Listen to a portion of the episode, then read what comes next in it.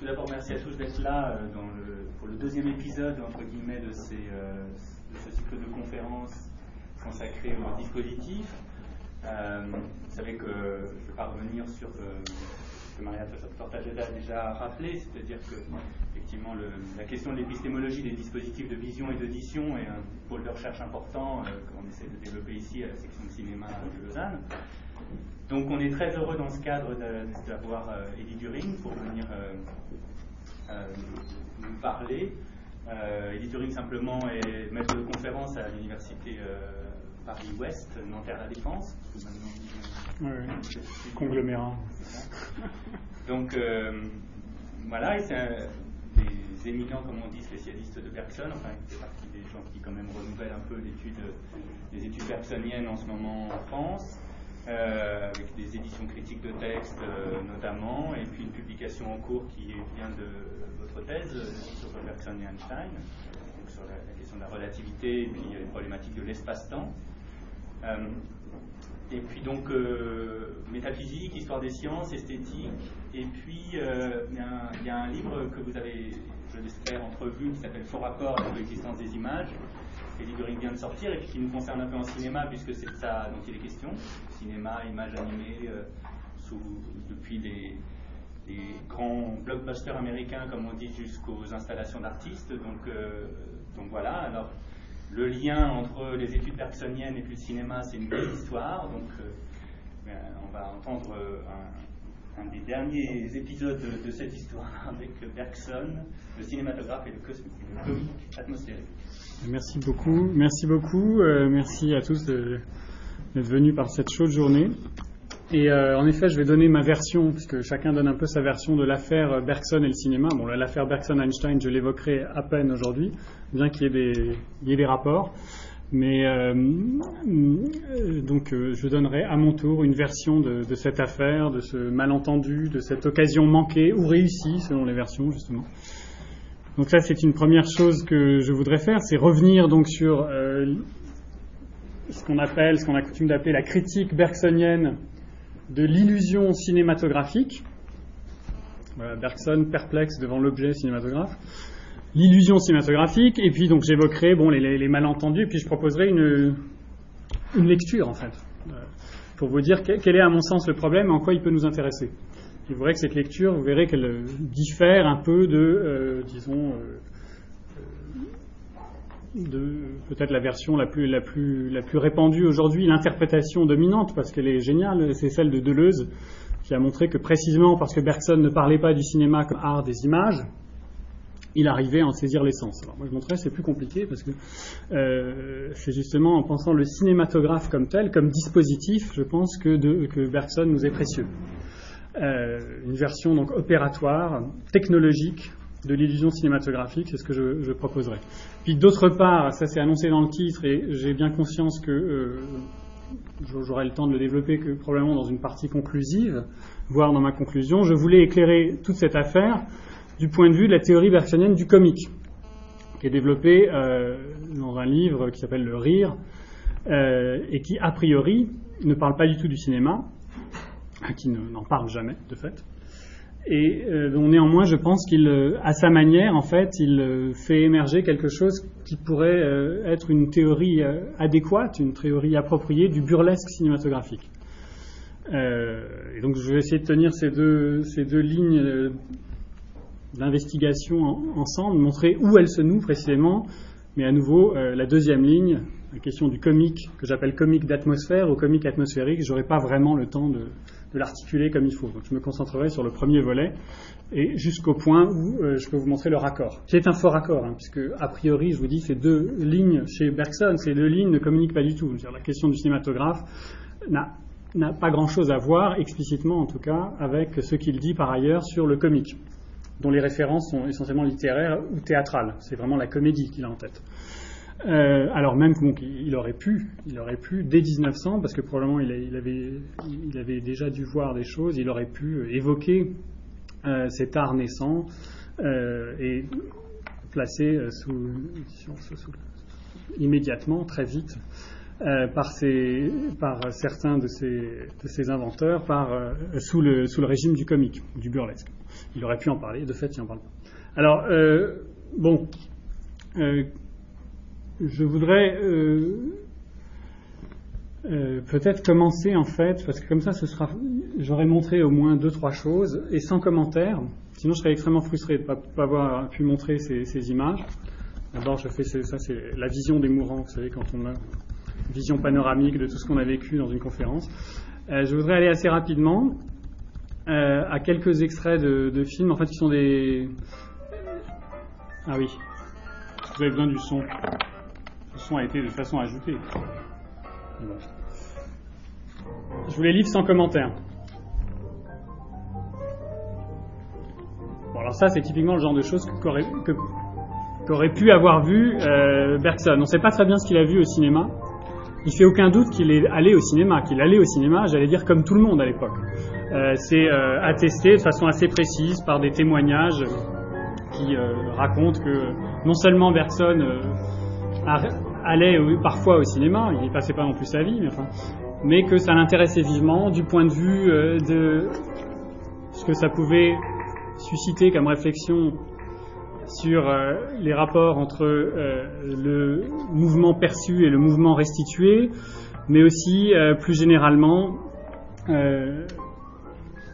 comment, disons, le mouvement de la pensée pouvait trouver en quelque sorte une exemplification dans le cinéma. C'est rapporté, ça c'est une source qui n'est pas absolument fiable, c'est rapporté par un, récit, voilà, qui, qui détaille cette anecdote d'une soirée avec Bergson au cinéma. On ne sait pas très bien ce que Bergson a dit, ni en quel sens précisément ça a sollicité sa réflexion, mais euh, je voulais juste vous dire qu'il n'est pas vrai que Bergson ne s'intéressait pas au cinéma. Je veux dire, pas simplement au cinématographe, on sait qu'il s'y intéressait, mais au cinéma, oui, ça l'intéressait également. Il n'en a juste rien dit dans ses œuvres.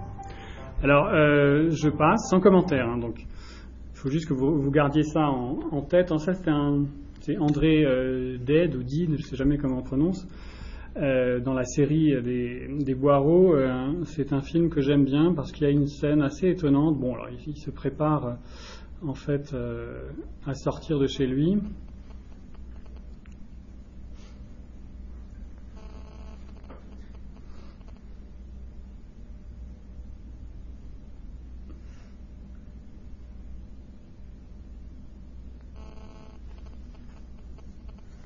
Je trouve que c'est mieux sans le son, tout ça, en vérité.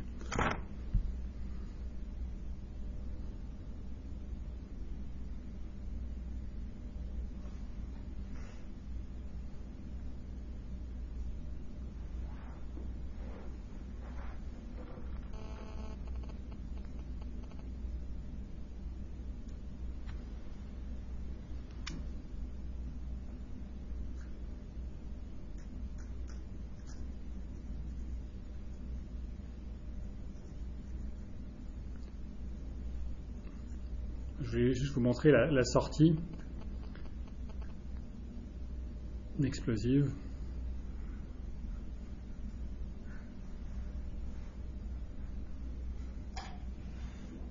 Voilà. Euh, vous allez voir comment j'essaye de suggérer. Bon, ça c'est le même film un peu plus tard. Il se bat contre des gens dans la rue et il se, passe quelque chose d'assez étonnant. Non seulement il doté d'une force euh, invraisemblable, mais euh, ses, adversaires, en recevant les coups, sont soumis à d'étranges métamorphoses céphaliques, on va dire. Voilà, ça c'est très beau.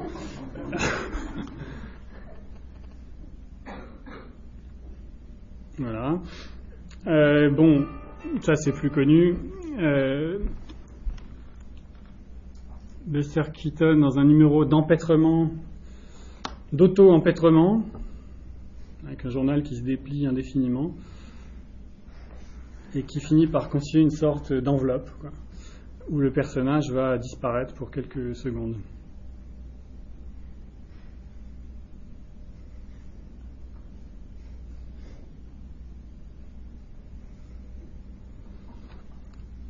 Nouveau, sans commentaire, j'aligne ces exemples simplement pour faire lever l'idée d'un comique atmosphérique qui tomberait assez mal, en vérité, c'est aussi pour commencer un peu de façon paradoxale, assez mal sous la définition canonique du comique que vous avez sans doute entendu, au moins une fois dans votre vie, du mécanique plaqué sur du vivant. On dit toujours c'est la définition bergsonienne du comique. J'expliquerai tout à l'heure pourquoi c'est pas d'abord pas du tout une définition. et que c'est pas tout ce que dit, tout pas le dernier mot en tout cas de, Bergson sur la question. Mais c'est évident que du mécanique plaqué sur du vivant, il faudrait retravailler la formule, puisque c'est d'abord une formule, pour saisir ce qui se passe voilà, en ce genre de situation. Et plus généralement dans les formes du burlesque cinématographique, disons, des 20 ou 25 premières années du cinéma.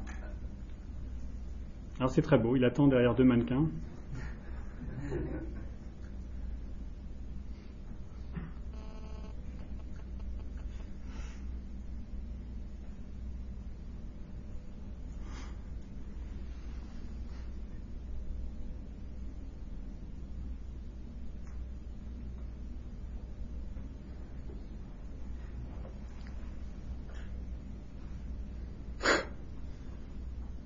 et le magasin est fermé. J'en ai mis deux ensemble parce que c'est le même problème au fond. Vous voyez que le point commun de tous ces exemples, c'est qu'on a affaire à, des mécaniques, à des objets, à des machines, à des, euh, mannequins, euh, à, des, à des appareils. La maison elle-même devient une machine quand elle est prise dans un ouragan et commence à tourner sur elle-même comme un carrousel.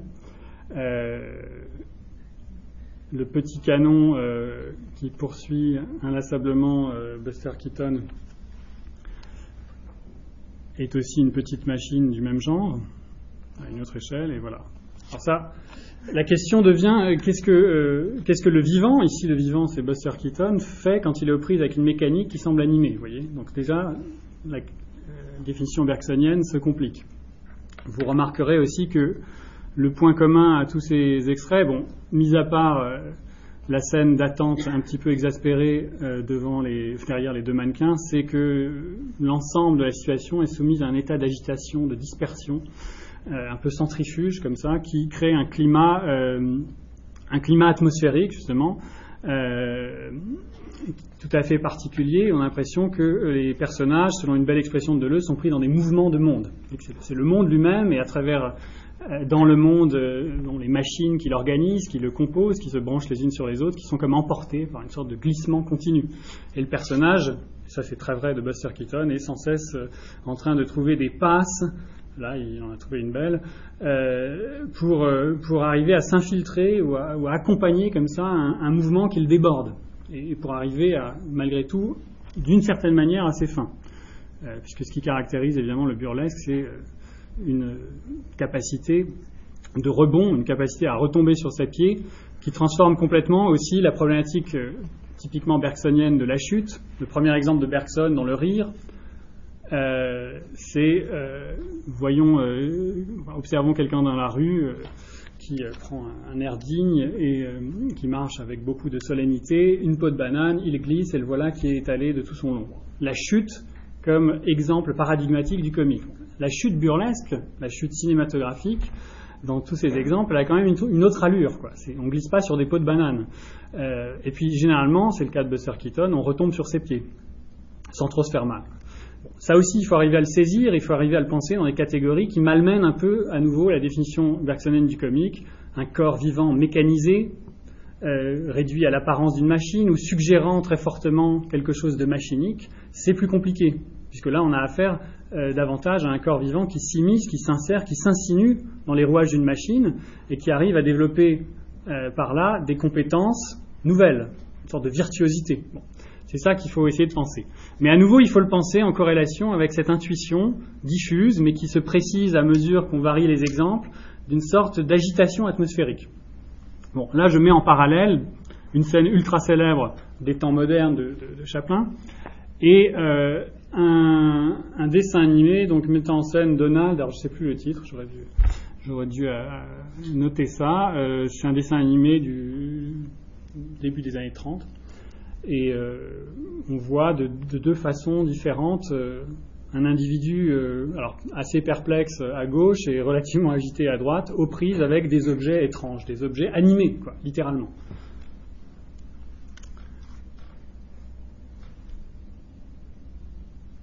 Donc, vous voyez, je l'avais annoncé, si vous avez vu circuler le résumé, euh, que je suis en train simplement de suggérer de façon, euh, de façon un, peu autoritaire, en, vérité, parce que j'ai choisi tous ces exemples pour que ça colle à peu près, euh, et que je ne vous démontre pas de quelle manière ça tient réellement. Je suis en train de suggérer un renversement de la formule bergsonienne du comique, qui me paraîtrait adéquat au burlesque cinématographique, et qui consisterait simplement à dire qu'on on a affaire au burlesque quand, à la pointe extrême du comique, quelque chose se renverse par une sorte de passage à la limite et euh, on a affaire alors à du, faudrait dire, du vivant ranimé, ressaisi ou ranimé dans le mécanique. Alors, euh, ça prend à nouveau des, formes variées. Ça peut être des objets, euh, des objets qui ont l'apparence de la vie. Ça peut être des machines folles qui semblent fonctionner toutes seules selon un principe d'autonomie qui déborde les intentions et finalités humaines. Ici, Charlot est comme livré euh, pieds et poings liés à une machine qui est censée le nourrir de façon efficace et en fait qui s'affole complètement. Il y a toutes sortes de court-circuits. Et ce qui est très beau, je vais juste montrer ce détail, puisque c'est là qu'on touche à l'essence, à mon avis, du, burlesque, c'est que dans euh, ce dispositif qui s'affole, et qui est soumis à des, sortes de, de, saccades, des accélérations brusques, bon, un mécanisme en surchauffe, on pourrait dire, qui marche en sur-régime, euh, dans, cette situation euh, complètement folle, Chaplin trouve, Chaplin trouve euh, malgré tout le moyen de tirer parti de la situation. Vous allez voir comment. pour l'instant, il n'a pas beaucoup déjeuné. C'est un peu, un peu, difficile. Mais quand on lui apporte le dessert, j'accélère un peu, sinon tout ça est une, mise en bouche, c'est le cas de le dire. Voilà, quand on lui apporte le dessert, Bon, il y a la soupe qui est, une belle scène parce qu'en plus c'est brûlant.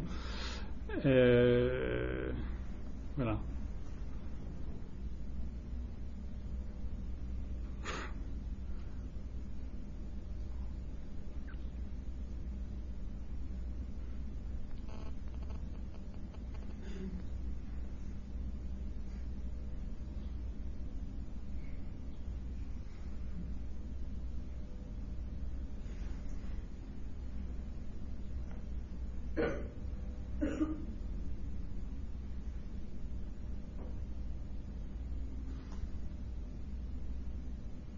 Je suis allé trop vite. J'ai passé la, scène que je voulais vous montrer. Peu, importe. Euh, bon, dans le même ordre d'idée, ça je ne vous le montre même pas parce que c'est bien connu. C'est mon oncle, Jacques Tati, en prise là aussi avec une, maison qui est à, elle seule une machine et dont le fonctionnement n'est pas absolument euh, évident. Euh, on pourrait, maintenant en tirant un trait jusqu'à l'art contemporain, l'art vidéo, et en rejoignant la Suisse, justement. Euh, j'avais envie de faire un rapport comme ça euh, avec, euh, Roman Signer. donc ça, c'est une pièce qui s'appelle Kurhaus, maison de soins. Et donc ça, c'est l'artiste. Il monte une machine, là, littéralement, et la, vidéo, qui est aussi une performance, euh, met en scène euh, cette machine pour elle-même. Et cette machine, c'est donc une maison qui euh, se trouve transformée en rampe de lancement pour des tabourets. Voilà. La pièce est présentée sans son. Voilà, ça évoque un peu le final de The Zabriskie Point, quelque part, quelque chose comme ça les objets qui tombent au ralenti. Et en même temps, il y a une sorte de, il y a une sorte de, sobriété comme ça, euh, qui euh, participe vraiment d'impassibilité à la Keaton, qui participe vraiment euh, d'une posture burlesque, encore plus claire dans la vidéo de droite, là, qui m'a préférée. Donc c'est toujours l'artiste.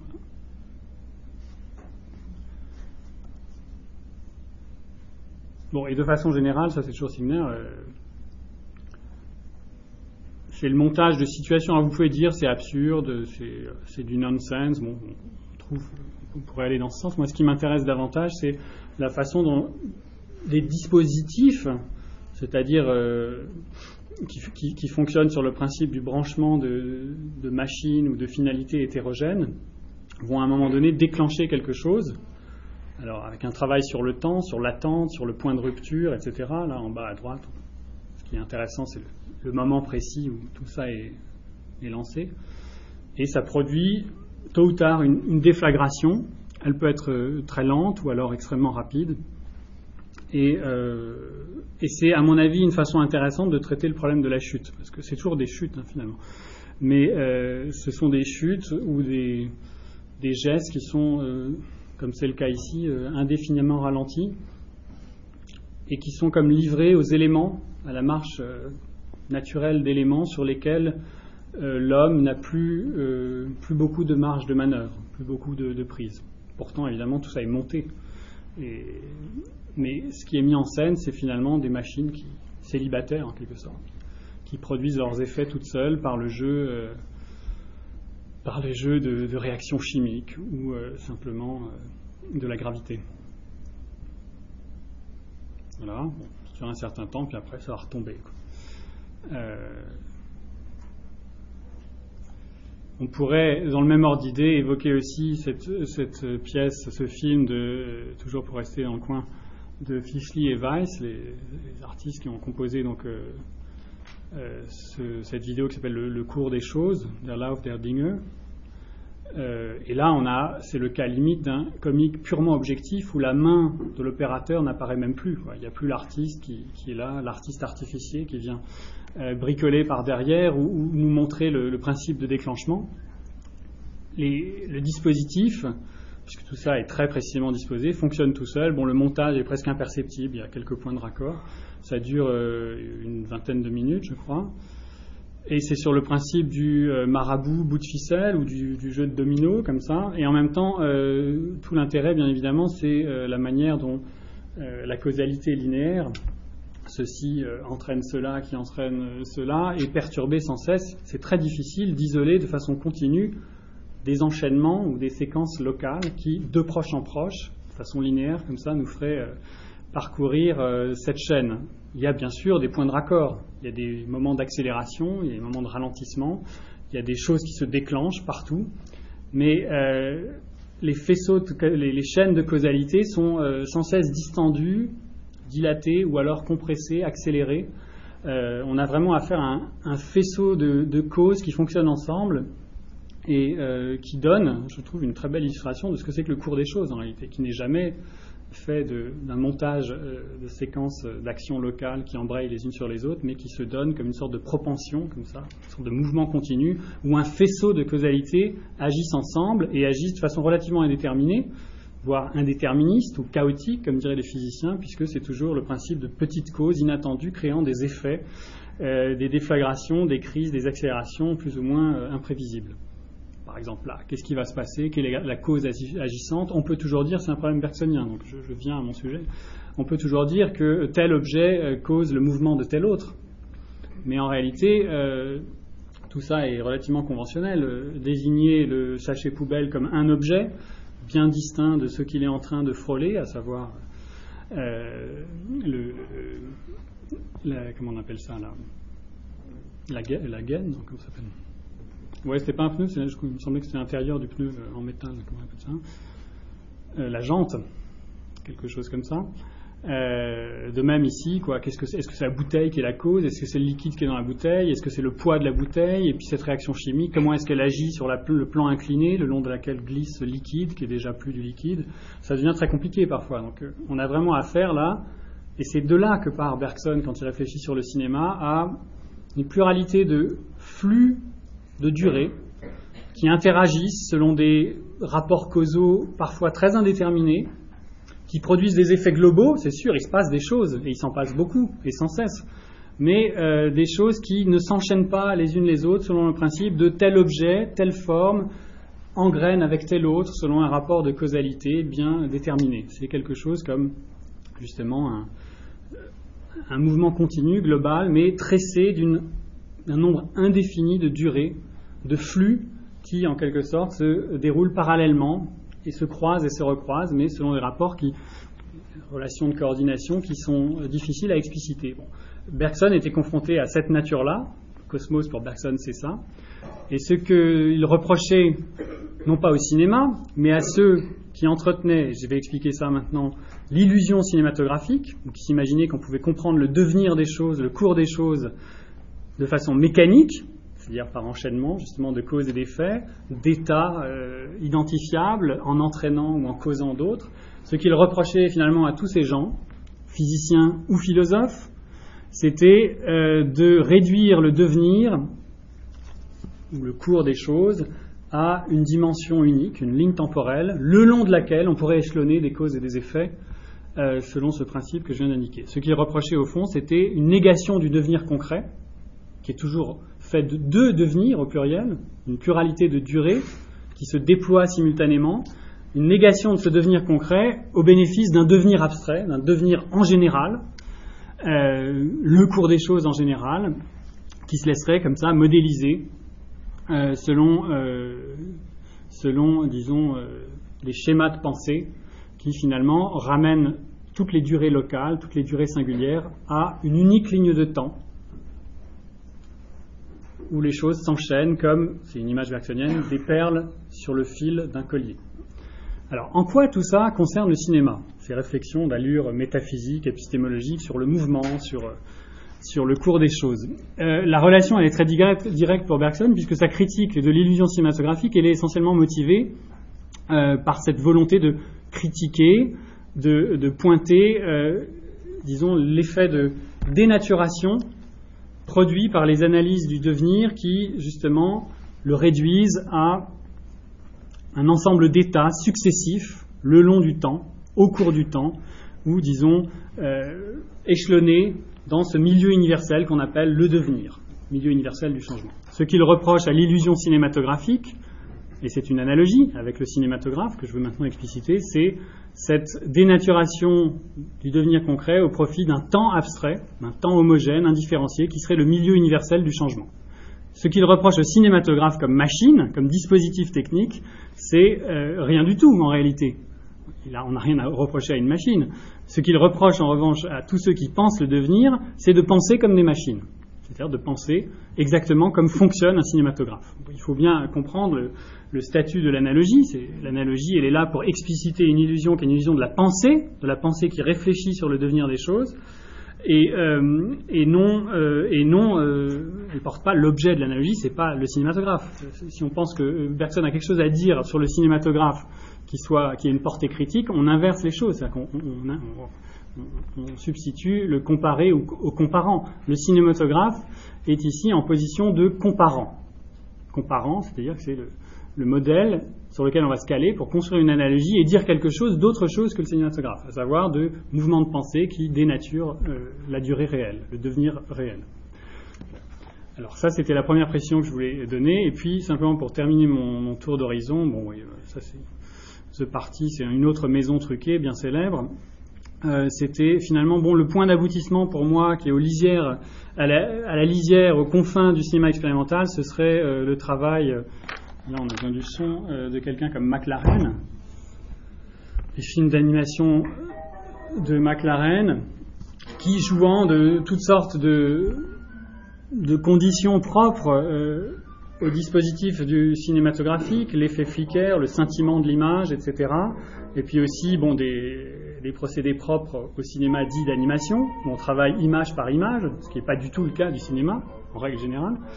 Euh, eh bien, euh, McLaren, donc, euh, jouant de toutes les virtualités du procédé cinématographique, construit un univers qui a une autonomie presque totale, même si on peut toujours trouver des sortes de résonances figuratives euh, dans ces tortillons en mouvement. Euh, donc un univers qui a son autonomie et qui est d'un bout à l'autre parcouru par une atmosphère burlesque qui emporte les, qui emporte les formes et qui les pousse à un degré d'abstraction tel que même une symphonie chromatique et bruitiste de ce genre peut devenir comique. On ne sait pas trop pourquoi. Et pourtant ça marche.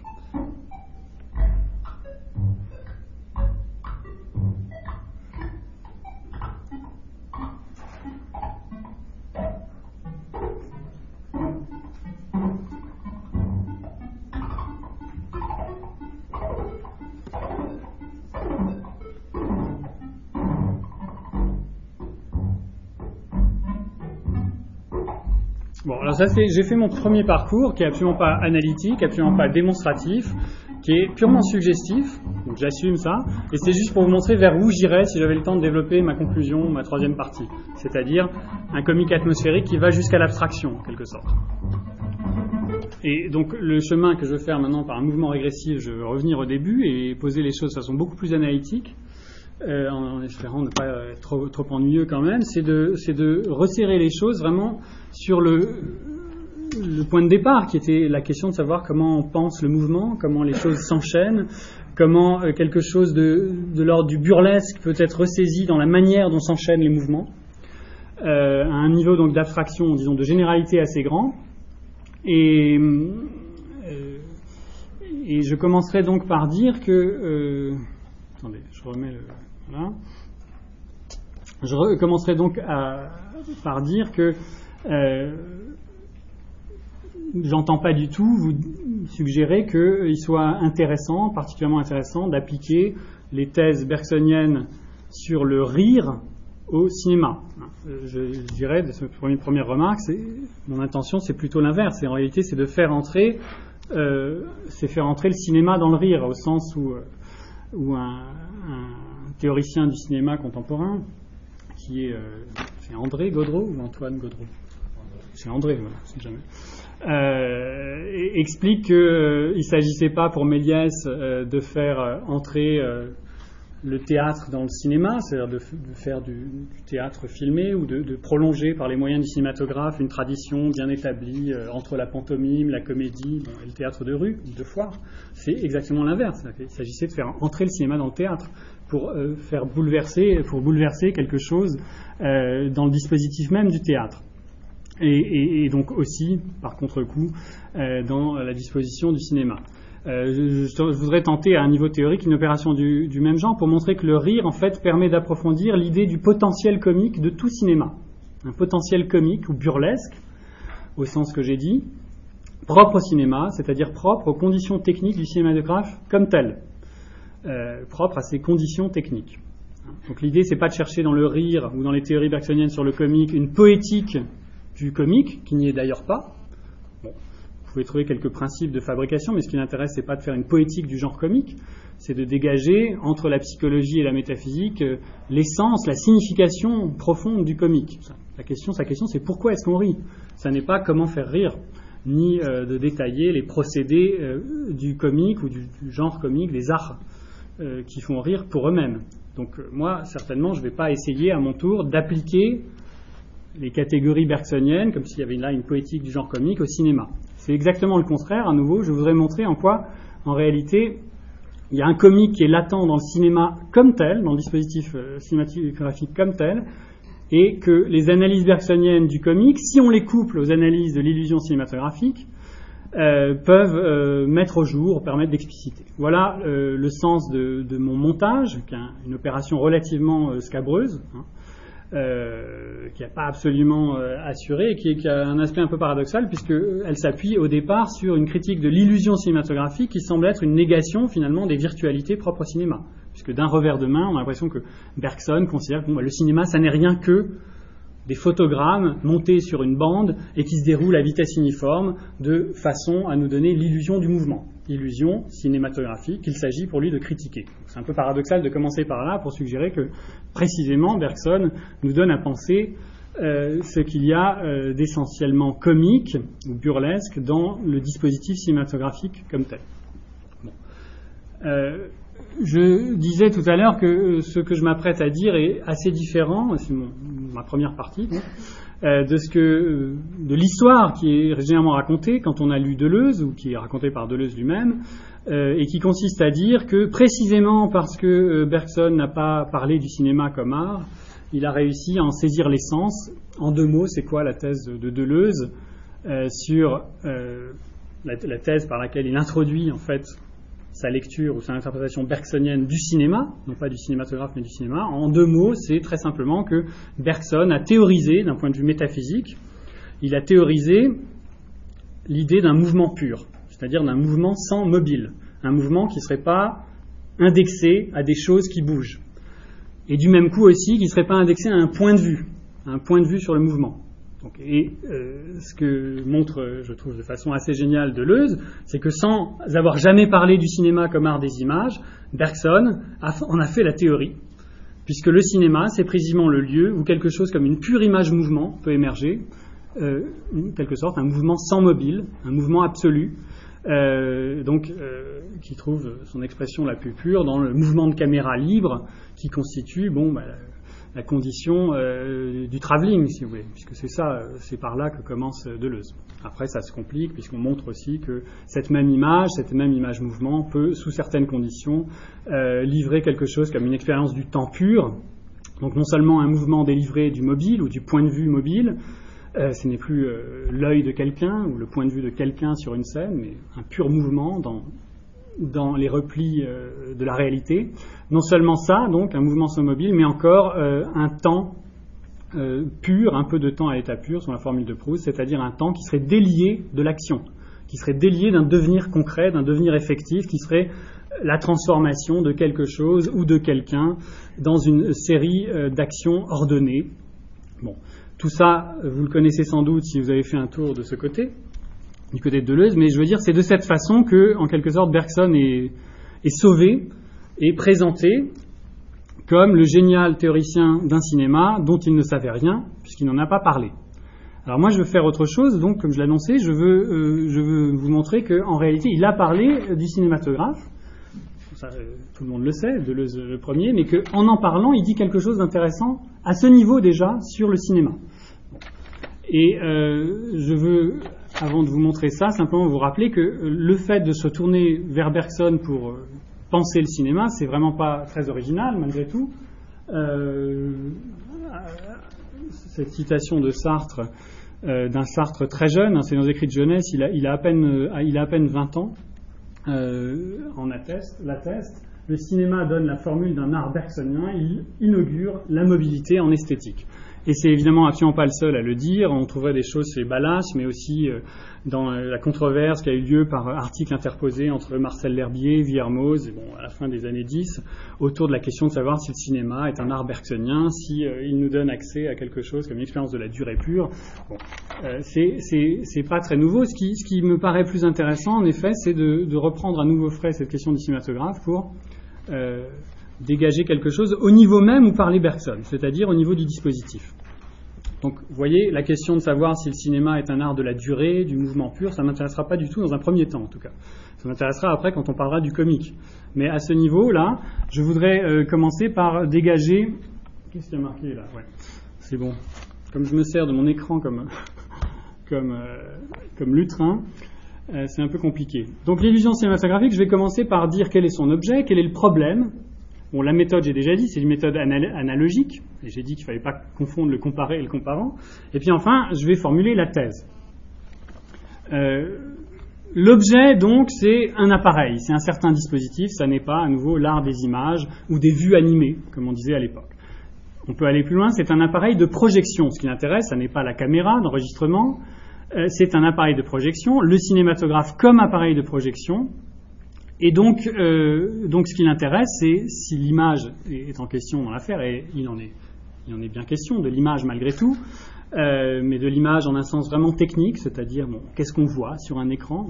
C'est pas une analyse de l'image cinématographique comme telle, c'est, l'image projetée, hein, son état euh, en quelque sorte objectif. C'est bien l'image projetée qui l'intéresse, mais sous un rapport, sous un point de vue très particulier, qui est l'opération de projection elle-même l'opération de projection, et donc pas du tout le montage, par exemple. Donc c'est ni euh, l'enregistrement, la prise, ni le montage, mais cet espace intermédiaire entre euh, euh, la capture de l'image et son spectacle, et qu'on appelle justement le moment de la projection. Autrement dit, pour lui, du point de vue où il se place, parce qu'il n'est pas en train de faire la théorie du cinéma, il est en train de faire la théorie du devenir, du mouvement, tel qu'on le pense, tel que la connaissance ordinaire s'y rapporte. Autrement dit, ce qui l'intéresse, c'est comment le cinématographe restitue le mouvement. Il faut être très clair là-dessus, sur l'objet de la critique. Bon, euh, j'avance un peu euh, et, j'en viens au problème. Le problème, c'est l'essentiel, c'est le plus difficile, c'est de bien comprendre quel est son problème. Mais je vais le dire en deux mots. Son problème, c'est bien celui de la restitution ou de la recomposition du mouvement, pas de son enregistrement. Et euh, plus précisément, ce qui l'intéresse, c'est comment le temps intervient dans cette recomposition. De quelle manière une certaine idée du temps, ou du devenir, pour employer un mot plus large, une certaine idée du devenir intervient dans le mécanisme, l'opération de la restitution du mouvement. On se doute bien que quelque chose comme du temps ou du devenir doit, intervenir, puisque cette opération, elle consiste en quelque sorte à approcher les choses successivement. Et c'est ça qui l'intéresse. Euh, alors ça, c'est pour vous dire tout de suite que euh, la question de l'analyse de l'image en, instantané, les fameux photogrammes, c'est pas tellement ça qui l'intéresse dans l'affaire. Pourtant, c'est généralement ça qu'on retient quand on restitue euh, l'argument bergsonien. On dit bah, il, est contre la décomposition du mouvement en instantané et une recomposition artificielle du mobile à partir de l'immobile. Oui, c'est vrai. Ça lui paraît une, opération parfaitement artificielle. Mais le problème, c'est pas ça. Le problème, il n'est pas exactement là. Alors, euh, je vais expliquer où il est exactement, comment il se formule, mais je ne peux pas vous le livrer euh, comme ça. Il faut, il faut euh, avant ça, que je vous, dise, vous restitue simplement la thèse telle qu'elle est présentée explicitement. C'est quoi la thèse de Bergson? C'est très simplement que le mécanisme de notre connaissance et même de notre perception ordinaire est, comme il dit, de nature cinématographique. Bon, de nature cinématographique, c'est... Alors ça, ce sont des très vieux modèles de cinématographe. Euh, cette thèse, donc, telle que je viens de la formuler, je laisse reposer le problème, je vais le, resserrer et essayer de vous le reconstruire, le problème, mais la thèse, c'est celle-là. Et euh, en réalité, elle a été formulée bien plus tôt qu'en 1907, dans l'évolution créatrice. C'est ça le texte principal sur lequel on s'appuie pour, euh, pour lire Bergson sur le cinématographe. 1907, l'évolution créatrice. Mais bien avant ça, dès les années 1902-1903, il a fait un cours au Collège de France.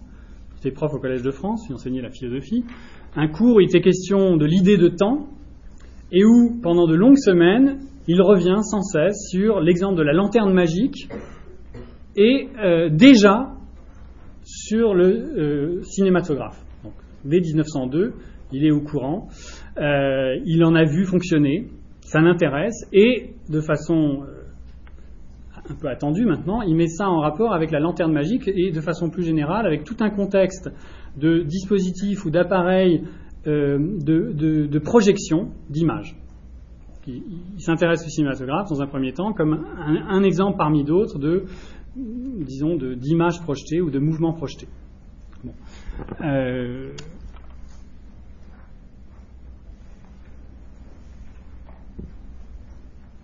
alors, la thèse, si je voulais la, développer, dans les termes de Bergson, elle se formule comme ça. L'artifice de notre perception, comme celui de notre intelligence, donc il faut toujours se souvenir que c'est à la fois un mouvement de pensée et déjà ce qui est à l'œuvre quand on perçoit, et aussi quand on en parle, comme celui de notre langage, consiste donc à extraire de ces devenirs très variés, ceux dont je parlais à propos de, la pièce de Fischli Weiss, euh, le cours des choses, de ces devenirs très variés, la représentation unique du devenir en général, devenir indéterminé, simple abstraction qui par elle-même ne dit rien et à laquelle il est même rare que nous pensions.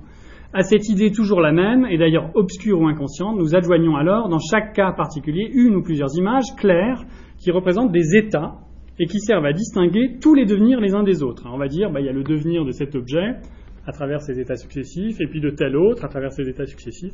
On monnaie euh, le cours des choses en des choses qui changent, qui changent en, parallèle ou simultanément, ou alors en des moments différents de la durée. C'est cette composition d'un état spécifique et déterminé avec le changement en général et indéterminé que nous substituons à la spécificité du changement. Vous voyez, on est au cœur du problème. Une multiplicité indéfinie des devenirs diversement colorés, pour ainsi dire, passe sous nos yeux. Ça, c'est ce qu'on devrait percevoir, nous nous arrangeons pour voir de simples différences de couleurs, c'est-à-dire d'états, sous lesquels coulerait dans l'obscurité un devenir toujours et partout le même, invariablement incolore. Ça, c'est la thèse. Il veut montrer que c'est ça qui se passe. Il veut montrer que c'est une illusion parce que ça ne correspond pas à la réalité des choses, c'est-à-dire à la réalité de devenir euh, infiniment variés. Et pour le faire, il s'appuie sur le cinématographe. Alors, euh, pour bien comprendre euh, quel est l'enjeu derrière tout ça Je crois qu'il faut commencer par rappeler, il y a deux usages en fait de la référence cinématographique chez, Bergson et parfois elles sont un peu, elles sont un peu confondues. Il y a un premier usage qui consiste à, se référer au cinématographe pour critiquer ce que lui appelle parfois le tout fait, c'est-à-dire l'illusion rétrospective qui nous fait croire que euh, les choses qui se sont déroulées, d'une certaine façon, étaient inscrites quelque part et n'attendaient plus qu'à être déroulées à leur tour, pour venir à leur heure.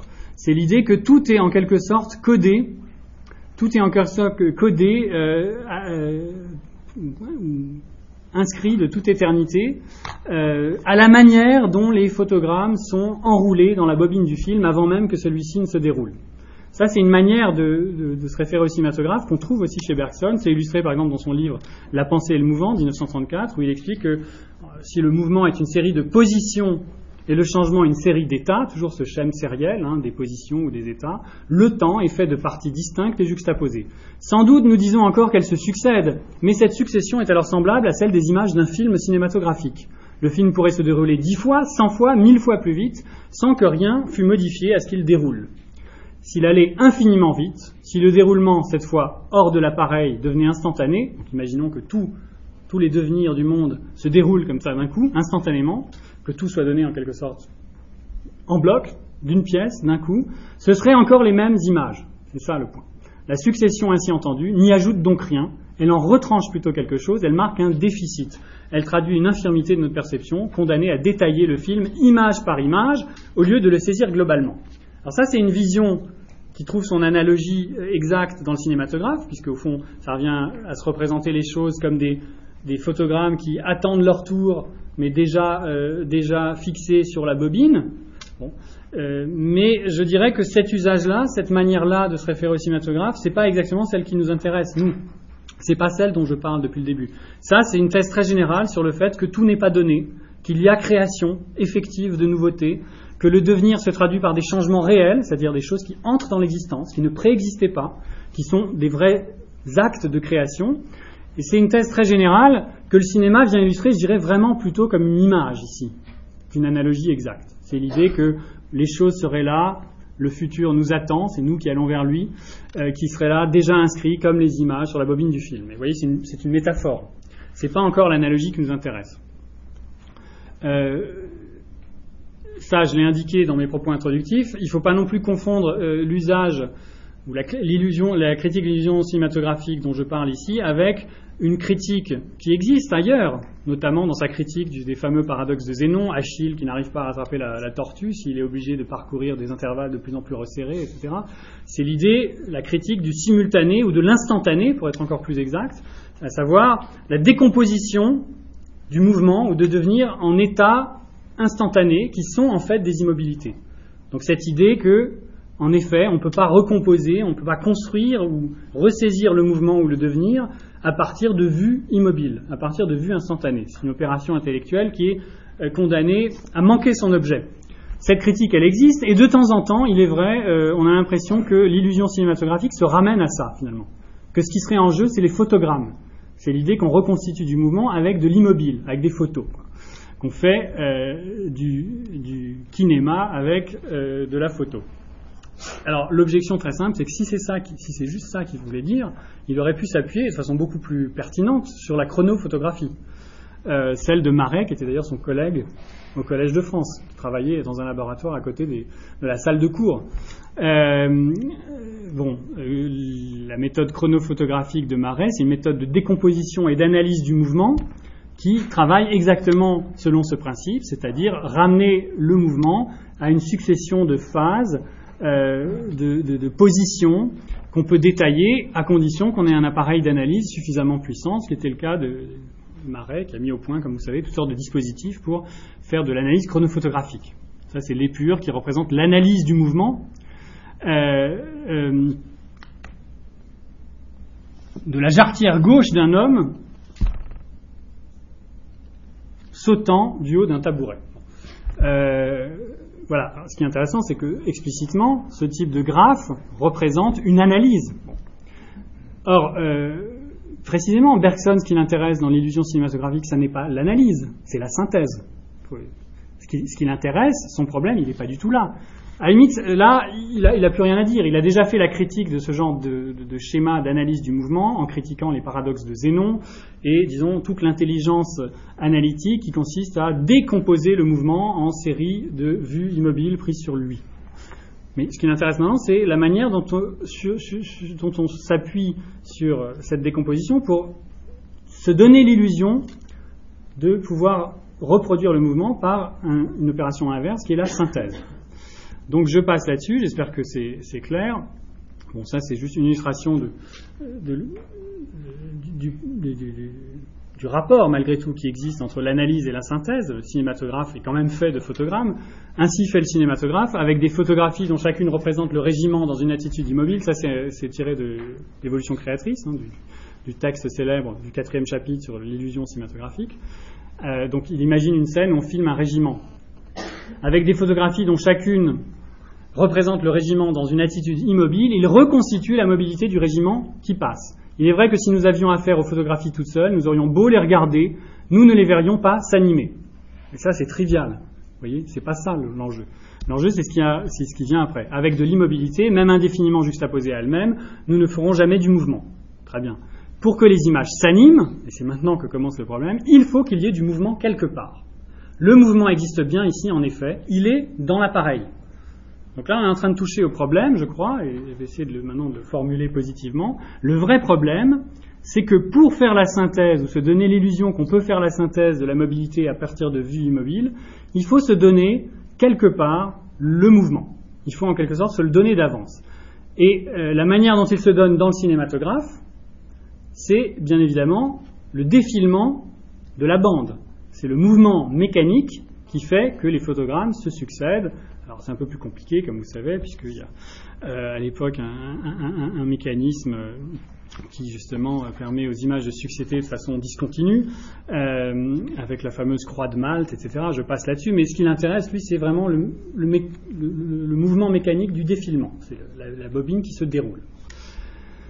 Et euh, c'est là-dessus que se concentre finalement son analyse. C'est parce que la bande cinématographique se déroule, amenant tour à tour les diverses photographies de la scène à se continuer les unes les autres, que chaque acteur de cette scène reconquiert sa mobilité. Il enfile toutes ses attitudes successives sur l'invisible mouvement de la bande cinématographique. Le procédé a donc consisté, en somme, à extraire, c'est ça le point, à extraire de tous les mouvements propres, c'est quoi les mouvements propres ici? Les différents mouvements de la scène, euh, tel geste de tel, euh, individu, euh, les branches de l'arbre qui bougent dans le vent, etc.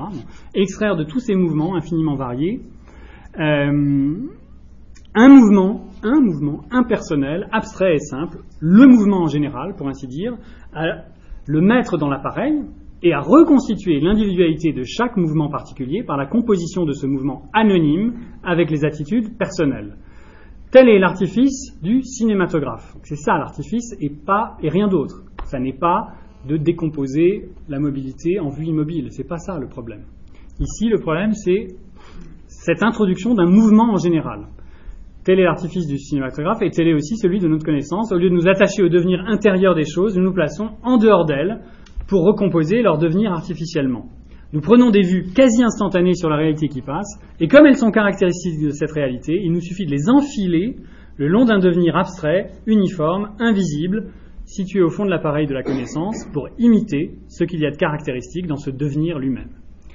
Bon. Euh,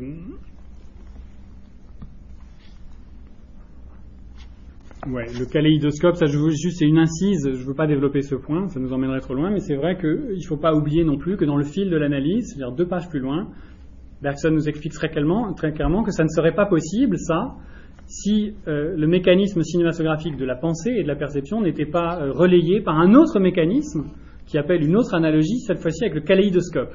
Il dit c'est parce qu'on a une vue kaléidoscopique des choses qui fait qu'on détourne les choses, qu'on isole des formes ou des états dans le devenir changeant, qui est une sorte de mouvement global, qu'on arrive à en quelque sorte isoler des figures et à les recomposer de façon discontinue, en isolant comme ça telle attitude, telle position et puis telle autre, euh, euh, qu'on est capable finalement, ou même qu'on a besoin en réalité du cinématographe. C'est parce qu'on a commencé par décomposer l'univers de façon kaléidoscopique euh, que euh, le cinématographe est, nécessaire.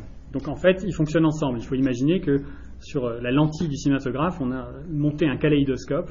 les deux, les deux en bon, c'est un objet qui n'a aucun sens, mais les deux fonctionnent ensemble pour, pour Bergson. on pourrait dire que le kaléidoscope est la condition du cinématographe en ce sens. Il faut d'abord avoir découpé l'univers, mais le problème du cinématographe, à nouveau, hein, ça n'est pas Ça n'est pas la découpe, c'est au contraire la, restitution, la recombinaison. Alors, une fois qu'on a dit ça, vous allez me dire, bon d'abord c'est pas très drôle, et puis on voit pas trop le, rapport en effet avec, avec la question du comique. Alors j'y viens.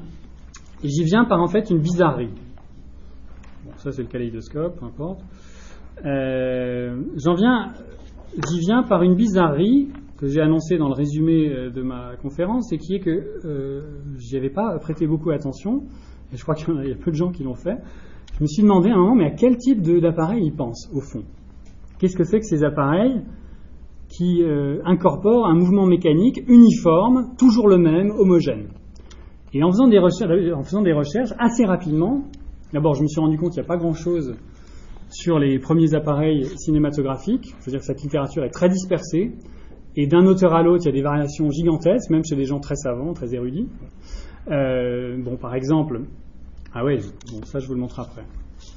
Euh, ça je vous le montre après. Par exemple, euh, bon, c'est pas forcément la, référence la plus à jour ni la plus, la plus intéressante, mais bon, première approche, j'ouvre l'histoire du cinéma, on ne sait plus, 5 ou 6 volumes de, de Sadoul. Et euh, donc il y a différents auteurs. Euh, je ne veux même pas attribuer ces, citations à, un auteur en particulier. C'est des choses qui circulent partout. Euh, l'idée, en effet, que jusque dans les années 20, en gros, il n'y avait, pas de, projection motorisée. Je cite, hein, l'opérateur continue de tourner la manivelle à la main. Il parle de la fin des années, des années 10. Hein. La vitesse de prise de vue étant en principe de 16 images à la seconde, mais étant modifiée selon les circonstances. Après-guerre, après-guerre donc, 1918, la manivelle reste très largement utilisée pour les projections dans les salles. Vers 1910 étaient pourtant apparus les premiers projecteurs à moteur. Donc 1910, c'est trois ans après 1907. C'est huit ans après 1902. À quoi pouvait penser Bergson quand il parlait d'un mouvement mécanique uniforme, homogène, toujours le même, dans l'appareil? À quoi il pense réellement? Donc ça, c'est pour moi, ça m'a tout de suite frappé comme une petite énigme historique. En 1920, dans les plus grandes salles françaises, la projection des films était encore animée, euh, et eux, par une manivelle tournée à la main. On pouvait donc varier le rythme de la projection, et même les appareils équipés d'un moteur électrique pouvaient encore pouvaient être ralentis ou accélérés grâce à un rhéostat.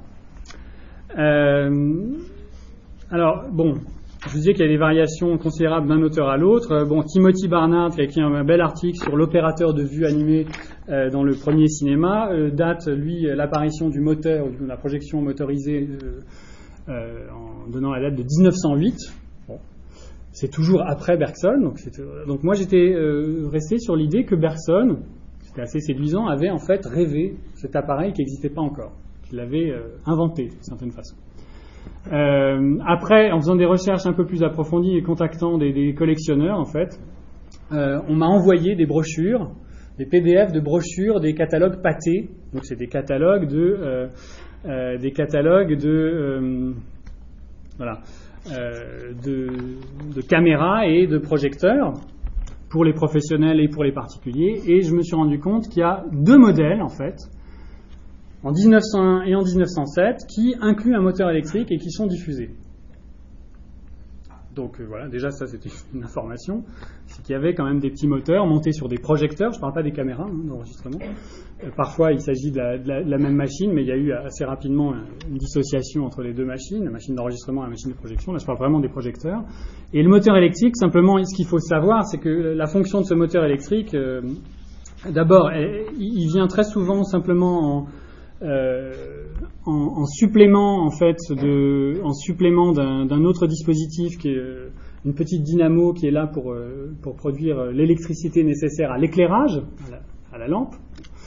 donc en fait, parfois il n'a vraiment rien à voir avec le défilement de la bande, c'est simplement qu'en actionnant mécaniquement, manuellement, pardon, le dispositif, vous pouvez faire tourner un moteur qui lui-même va alimenter de façon stable une dynamo. Bon, euh, et puis, deuxième point, euh, très souvent aussi, on vous fait remarquer dans ces catalogues que l'idée du moteur, c'est juste pour reposer l'opérateur de vue animée, le projectionniste. Il n'y a pas besoin de tourner pendant deux heures, il peut de temps en temps se reposer. Donc l'idée n'est pas du tout de se substituer au projectionniste ou à la main qui tourne la manivelle.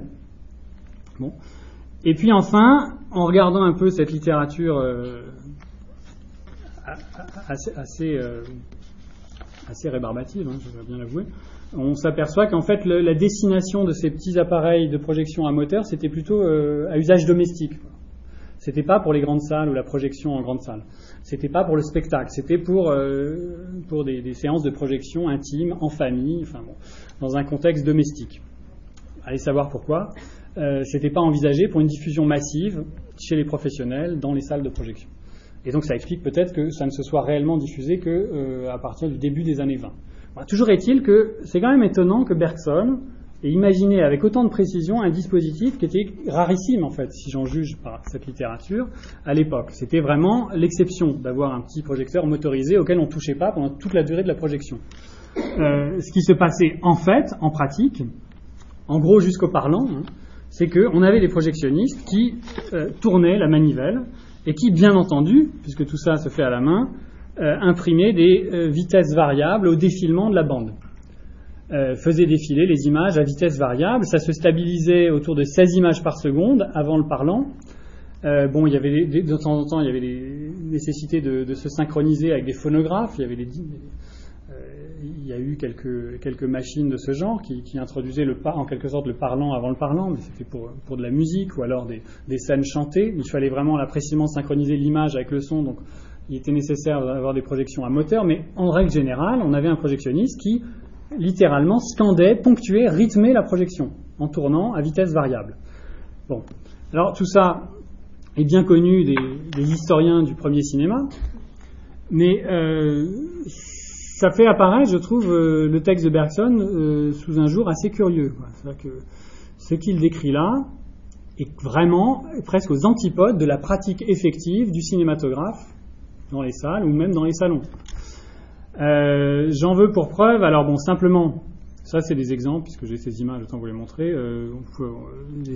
d'autres exemples de, de cinématographe motorisé. Donc en 1912, il y a ce livre sur, euh, donc, euh, les dispositifs de projection, publié par Talbot, où il explique qu'en en fait, c'est, une, on peut installer un petit moteur qui, soulage la fatigue du projectionniste.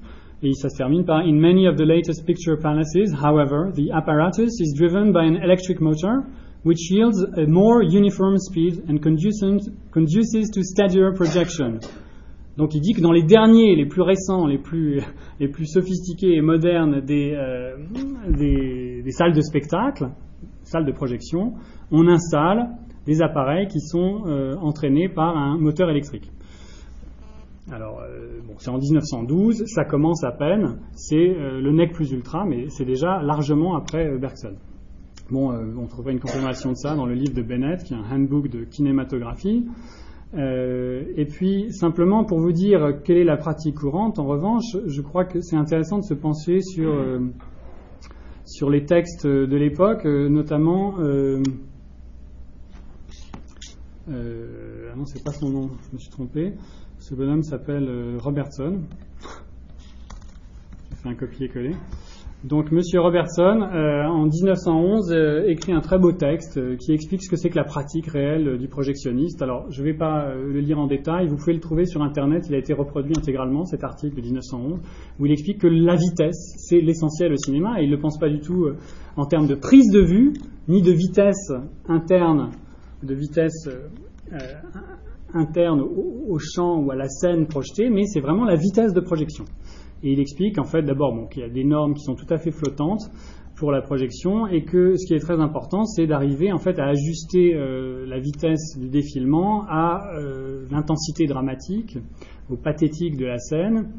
Il n'y a pas de règle absolument stable. Que ce qu'il faut faire, euh, ce qu'il faut faire simplement, c'est en quelque sorte adapter l'intensité de ces gestes et la vitesse du défilement à au devenir ou aux durées concrètes qui sont représentées dans les scènes. Donc on va euh, accélérer pour donner un peu, pour booster un peu certaines scènes qui tirent en longueur, ou simplement donner plus d'allant à une scène de bataille. On va ralentir quand il y a quelque chose de pathétique, une effusion, voilà. Et euh, évidemment, euh, on peut aussi être un très mauvais projectionniste et ne pas accélérer là où, accélérer là où il faudrait, au contraire euh, traîner, euh, enfin euh, aller trop vite. Il donne l'exemple de la montée, montée du Carmel avec Jésus portant la croix. Il dit faut pas tourner trop vite, sinon ça, donne une, sorte d'agitation qui ne sied pas à ce sujet. Il faut savoir aussi que la pratique, c'était dans les grands cinémas qui tournaient beaucoup, c'était de, faire passer les, films beaucoup plus vite qu'ils n'étaient enregistrés, donc d'où l'effet d'agitation et de saccade qui fait beaucoup rire les gens, mais c'était surtout pour pouvoir projeter plus de films. C'est des films beaucoup plus courts qu'aujourd'hui, on pouvait en projeter plus dans, le même temps, dans, une journée, et ça, explique en partie, pour donc des raisons bassement économiques, euh, la raison pour laquelle on projetait tout relativement vite, c'est-à-dire au-delà de la vitesse d'enregistrement, d'où l'effet burlesque. Donc là, je commence à y venir. Vous allez voir le, raccord, donc l'effet burlesque euh, qu'on peut obtenir aussi en accélérant. Alors, je ne suis pas en train de dire j'arrive à ma conclusion, à ma partie conclusive. Donc, je veux faire le raccord après avoir fait tous ces, ces remarques sur quelle est le, finalement la nature du problème bergsonien, l'énigme qui, euh, qui, tient au fait que très largement il a, il a rêvé quoi, ce dispositif. Il avait peut-être eu entre les mains une petite caméra à moteur euh, à usage domestique, mais ce qu'il en projette, dans une forme d'évidence, comme ça, en parlant du cinématographe, ne correspond pas du tout à la pratique effective et au dispositif euh, que massivement euh, on pouvait rencontrer à l'époque. Euh, tout ça, finalement, pourrait donner l'idée que, que Bergson aurait manqué les virtualités comiques du, du cinématographe, du fait qu'il l'aurait réduit, l'aurait réduit justement à une pure mécanique.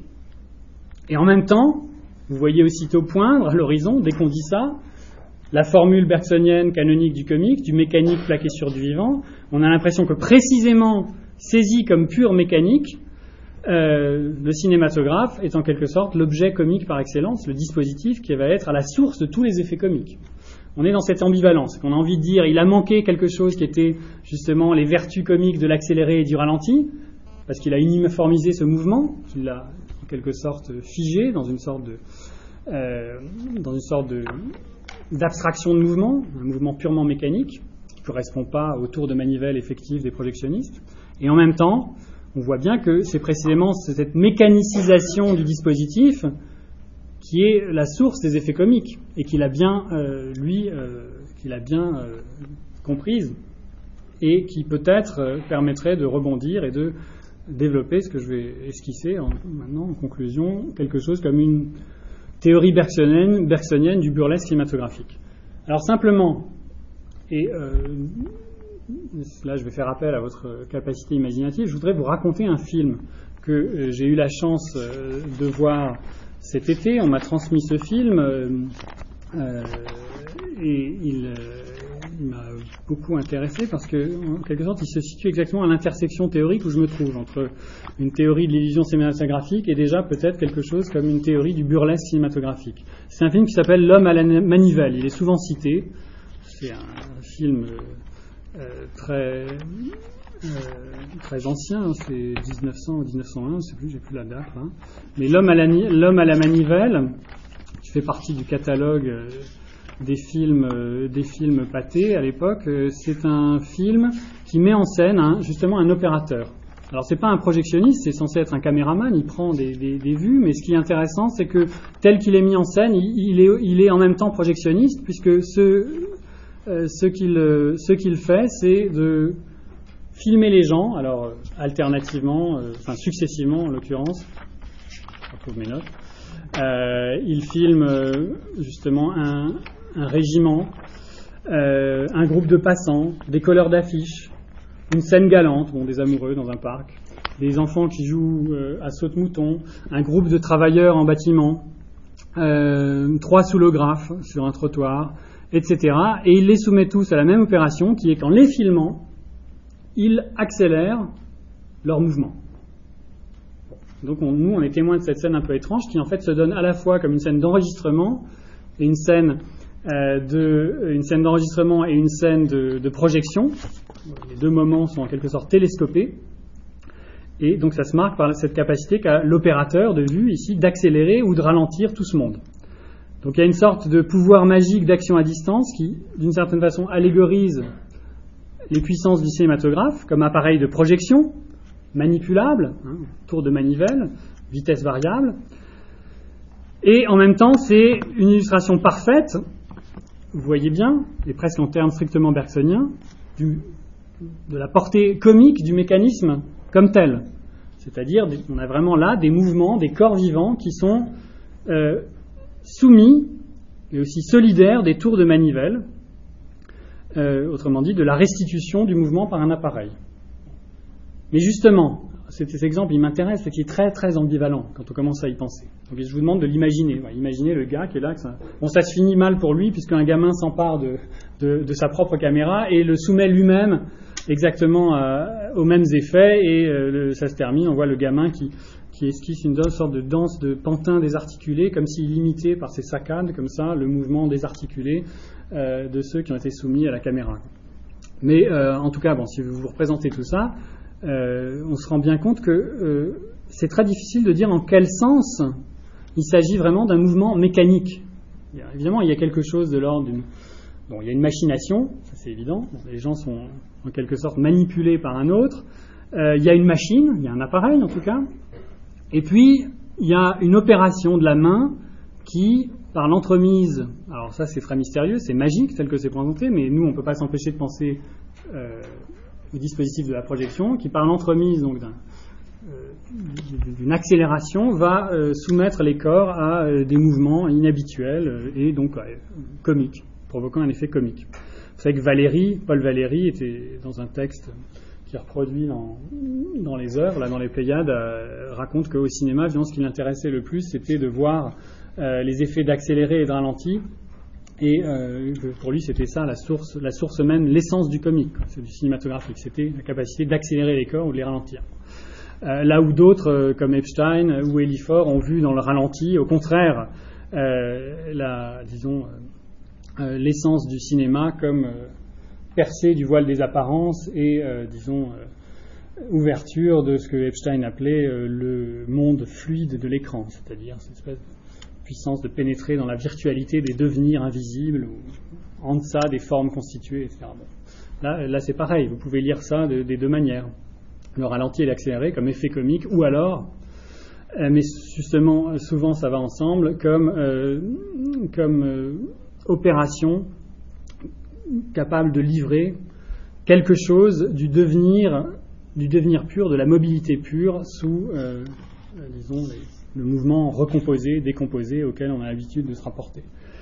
Euh, donc l'ambivalence de, cet exemple à l'homme à la manivelle, il tient à ça, c'est-à-dire qu'il y a une exhibition pure du mécanisme, du mécanisme cinématographique à l'état pur, si vous voulez, euh, qui soumet les corps à une saccade, qui truque le monde, littéralement, et en même temps, euh, il est très difficile justement d'isoler dans cette scène euh, l'équivalent de ce que Bergson, lui, envisageait, à savoir un mouvement qui serait purement mécanique, un mouvement qui serait une abstraction de mouvement et qui, euh, en quelque sorte, euh, soumettrait les devenirs concrets au déroulement uniforme, homogène de la machine.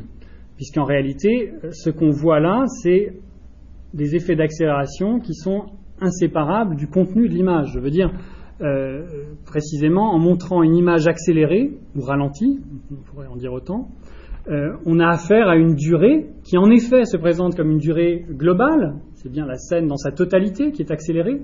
Alors là, il y a quand même un trucage, c'est que euh, je suppose que pour filmer cette scène, l'opérateur doit actionner la manivelle très lentement, de façon à ce que quand on accélère l'ensemble de l'image, lui a l'air de tourner à vitesse normale, tandis que les autres sont agités comme ça. Mais néanmoins, l'effet que ça donne, c'est que, en gros, on a l'impression que la globalité, euh, l'ensemble de l'image est soumise à une sorte d'accélération uniforme. Mais comme cette accélération uniforme, justement, n'est pas livrée dans l'abstraction d'un mouvement mécanique, mais dans le rapport très concret qui se construit entre un opérateur, sa machine et les mouvements qui l'environnent, et que tout ça est, disons, la médiation de la main, de la main qui tourne, à vitesse variable, il y a quelque chose comme euh, la constitution d'un milieu organique, en quelque sorte, euh, qui serait un temps de la machine, un temps du dispositif cinématographique, mais qui serait certes global, qui serait certes en un sens extérieur à ce qu'il manipule, les corps vivants, les durées singulières, mais qui se donnerait plus comme abstrait, qui serait plus une abstraction de mouvement, qui serait en quelque sorte livré dans l'épaisseur même, non seulement de l'image, mais du dispositif, euh, cinématographique. Bon. Euh, pour revenir, euh, à notre affaire de devenir en général, etc., et simplement pour recadrer les choses dans des termes qui ne sont pas ceux de Bergson dans ce livre-là, mais qui, l'intéressent justement dans son discussion avec Einstein. Euh, le problème, au fond, c'est quel est l'espace-temps qui convient au dispositif cinématographique, quel est l'espace-temps dans lequel il convient de penser. Alors, pour Bergson, il fait aucun doute que l'espace-temps cinématographique tel qu'il le perçoit, je veux dire tel qu'il le, performativement le construit, puisque, à nouveau, hein, cet appareil qu'il décrit n'existe pas d'une certaine façon, l'espace-temps cinématographique, c'est un espace-temps qui est constitué euh, par euh, ce qu'on pourrait appeler une foliation, c'est le terme mathématique qu'on emploie, pour, euh, pour désigner la constitution d'un espace-temps, plus exactement sa partition, sa séparation, en tranches, euh, en tranches instantanées, qui chacune constitue en quelque sorte une configuration d'univers où toutes les choses se tiennent dans un rapport de simultanéité. C'est ça, une foliation. Et vous voyez que ça ressemble déjà, si ce n'est que c'est superposé au lieu d'être aligné le long d'une bande en cellulioïde, ça ressemble déjà euh, euh, ça ressemble déjà au cinéma, au cinématographe. Le cinématographe, c'est effectivement des instantanés qui sont raboutés les uns aux autres et qui euh, produisent une illusion de devenir, une illusion de mouvement. En termes techniques, c'est une foliation. Et on pourrait dire qu'en fait, ce que Bergson, pour aller au fond de son intuition, voudrait substituer à cette manière-là de se représenter le devenir, qui, bon, se complique en relativité parce qu'on peut en effet constituer des plans de simultanéité tout à fait différents selon le point de vue qu'on envisage euh, le point de vue duquel on envisage les choses. Ce qu'il veut substituer à la foliation, c'est une fibration où on repart en fait des durées locales, des développements, du déploiement singulier euh, de durées qui sont inséparables en fait de processus d'actualisation, qui sont aussi des processus d'individuation, à travers lesquels des, des êtres se forment en devenant, d'accord? Et localement, là où ils sont, là où les choses se font. Euh, la fibration, ça consisterait à partir de ça, de la donner d'une pluralité de durées, j'en situe plein, dans leur chacun portant avec soi son cadre de référence, son système de référence, sa ligne de temps, si vous voulez, et son espace de voisinage, et essayer de trouver un moyen de faire coexister ces durées, mais sans les ramener à cette abstraction figurative qui consiste à empiler dans un rapport de succession, des tranches d'univers où les choses seraient données à chaque fois comme des configurations spatiales simultanées, ce qui est le propre du photogramme. Penser autrement, euh, ça serait en effet arriver à penser la coexistence des choses dans un espace-temps en fibrant, euh, c'est un terme technique, mais on sent euh, la métaphore de la fibre aussi, qu'il faut imaginer que l'espace-temps dans lequel les choses coexistent et se déploient a un caractère fibreux, en quelque sorte, et c'est ça qu'il faudrait arriver à penser. Je signale juste, et puis euh, je signale juste euh, cette, œuvre d'un artiste ingénieur euh, qui a déjà 5 ans, qui s'appelait Chronos Project, Argentin qui habite, au, qui habite au Japon et qui avait fabriqué une étrange structure c'est pas sans rapport avec notre affaire de cinématographe, même si le dispositif est, tout à fait différent. C'est de l'image digitale, tout ça est, tout ça est, lié à des techniques. Ça voit clair, à des techniques de, euh, de traitement d'image assez sophistiquées, mais en fait, ça prenait la forme en fait d'une structure cubique enfin la suggestion d'une structure cubique à laquelle vous, avez accès, vous aviez accès par une face qui était un tissu, une texture comme ça euh, molle, vous pouviez vous promener dessus, appuyer dessus et lui imprimer des déformations qui étaient en fait des déformations spatio-temporelles puisque selon la profondeur à laquelle vous vous situiez, selon la tension que vous, vous imprimiez euh, sur le tissu, sur cette surface à tel endroit, euh, vous aviez, vous faisiez apparaître l'image de la même scène, mais quelques heures plus tard. Donc là, c'est Tokyo la nuit. Euh, il fait nuit au milieu parce qu'elle a appuyé, mais sur les bords, il fait encore jour. Vous comprenez le principe? On a un cube d'espace-temps, et par le mouvement qu'on imprime sur cette surface, par la tension, la pression qu'on imprime sur cette surface, on se promène en quelque sorte euh, dans cet espace-temps, mais on s'y promène pas à la manière de la foliation, c'est-à-dire en enchaînant successivement des couches de temps, en quelque sorte, des instantanés, qui se succéderaient, et qui formerait comme ça l'épaisseur spatio-temporelle du monde, mais on s'y promène. Alors idéalement, si on, si on, pouvait appuyer vraiment sur un seul point, on pourrait suivre comme ça une fibre et, et la suivre jusqu'au bout en laissant le reste immobile. Bon, ce serait une façon de voyager littéralement dans l'espace-temps. Alors je ne dis pas du tout que ça c'est une illustration de la théorie bergsonienne, je dis que ça travaille la même question. Il y a d'autres manières de formaliser, de représenter alors ici, c'est pas du mouvement, puisque la scène est statique, mais on peut tout à fait l'imaginer comme ici, euh, avec euh, du mouvement. Euh, c'est une autre manière, ça suggère d'autres manières de se représenter. Donc, alors ça, c'est affreux, parce que vous allez voir. Donc, vous avez un mouvement, quelqu'un qui se déplace, qui tourne la tête. Et donc, avec un dispositif interactif, vous pouvez intervenir pour retenir certains éléments dans son mouvement comme si on pouvait circuler comme ça dans l'espace-temps, qui aurait donc un caractère visqueux ici. Mais idéalement, c'est l'idée de la vibration, vous voyez. Ça veut dire que chaque point, en fait, peut être, idéalement, pourrait être suivi dans toute sa profondeur et, euh, et en quelque sorte être saisi dans sa singularité. Alors même qu'il est solidaire, en effet, du reste. Bon, je signalais ça simplement. Tout ça, à nouveau, n'a rien de drôle, mais pour finir, ma conclusion.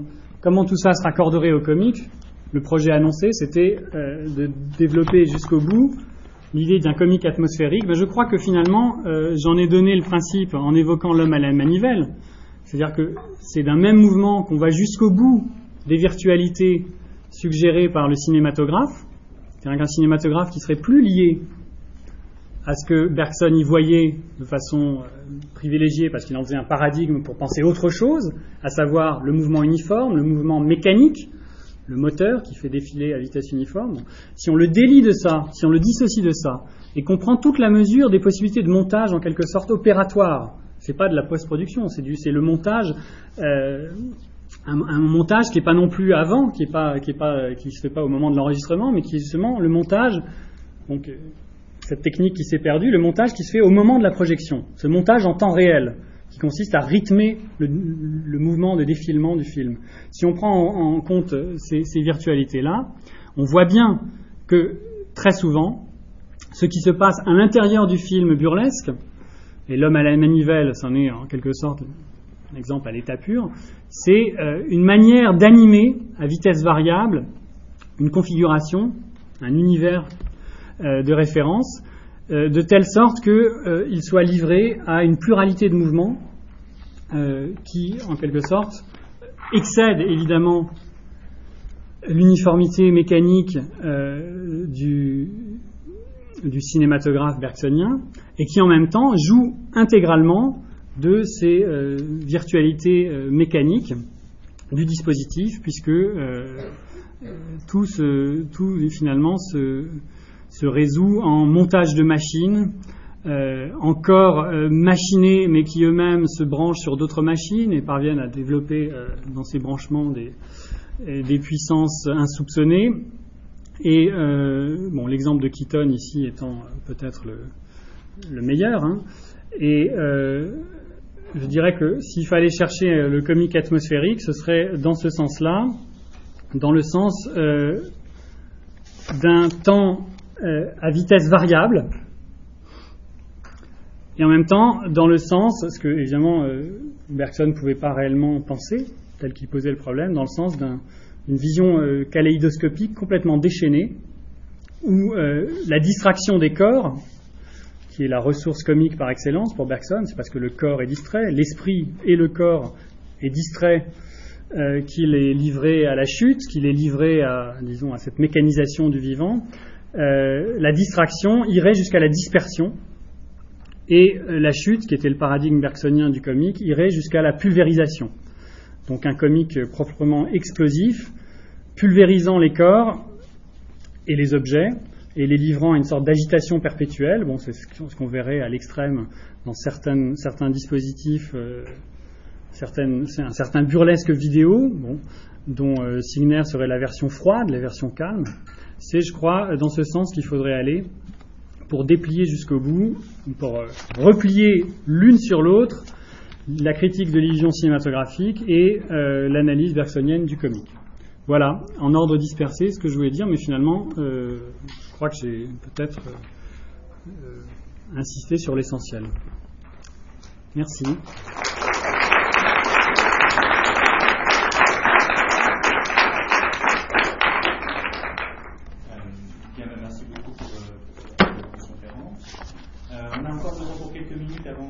pouvoir courir voir les leçons générales de M. Guido et. Donc s'il y a des, questions euh, sur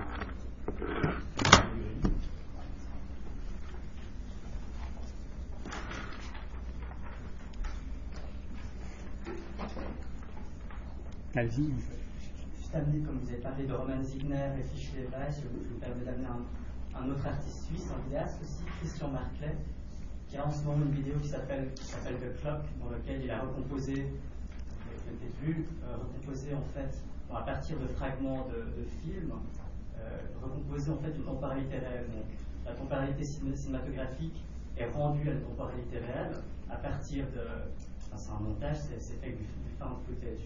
Donc je ne sais pas comment que ça s'articulerait avec, euh, ouais, votre, votre de, de, la pensée de, de Bergson.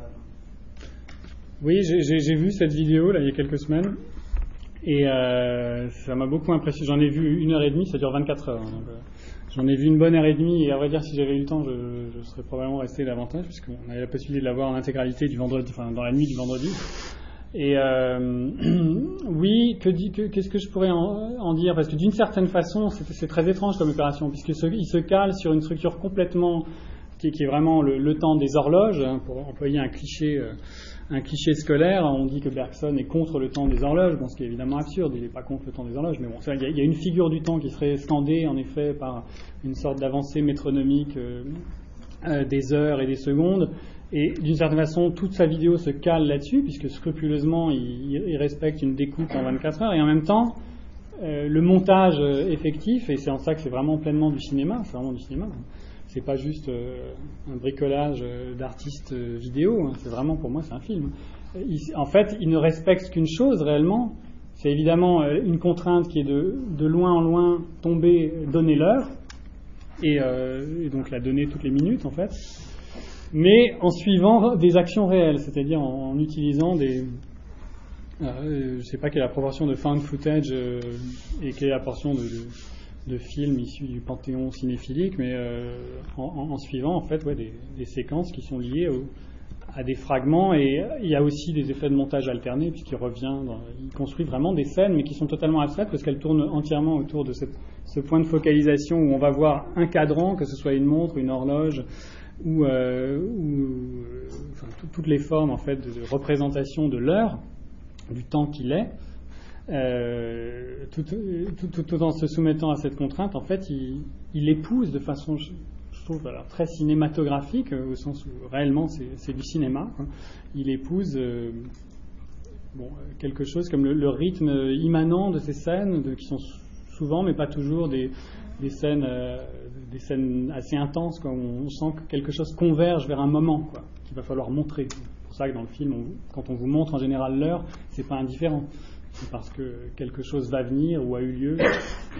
Et donc, euh, pour moi, c'est une belle manière, en effet, de, de se caler sur un temps complètement mécanique, qui est vraiment le temps uniforme par excellence, le temps homogène et mathématique, comme dit Bergson, pour en faire dégorger quelque chose comme une pure texture, une texture purement cinématographique. Alors là, évidemment, la seule chose que j'ai à dire, c'est qu'on perd la problématique du cinématographe comme, comme mécanisme de projection. On est vraiment dans l'élément de l'image filmique elle-même. Donc on perd cette dimension-là. Donc je ne pourrais pas euh, vraiment facilement euh, transposer mes analyses à cet exemple, mais c'est un... Il faut introduire le montage. Et vous avez compris que je suis resté en deçà du montage parce que, en effet, c'est ça que Bergson ne pense absolument pas. Euh, parce que pour lui, probablement, il, ça, il ne l'avait pas perçu dans le cinéma. Le cinéma qu'il avait vu, il n'avait pas perçu qu'il y avait quelque chose qui se jouait à ce niveau évidemment, le coup de génie de Deleuze, c'est avoir montré que la, théorie du montage, il l'avait produite en parlant du temps, directement, en parlant des durées. Euh, voilà. Mais ouais, c'est une très, enfin, je sais pas ce que vous en avez pensé, c'est une très belle pièce, moi, je trouve. C'est un comique qui se dégage, dans d'autres vidéos euh, plus anciennes, il y, a, un effet de, de, comique qui se dégage de, la saturation d'image, ouais. de l'accumulation, de la saturation, de, la succession des, images.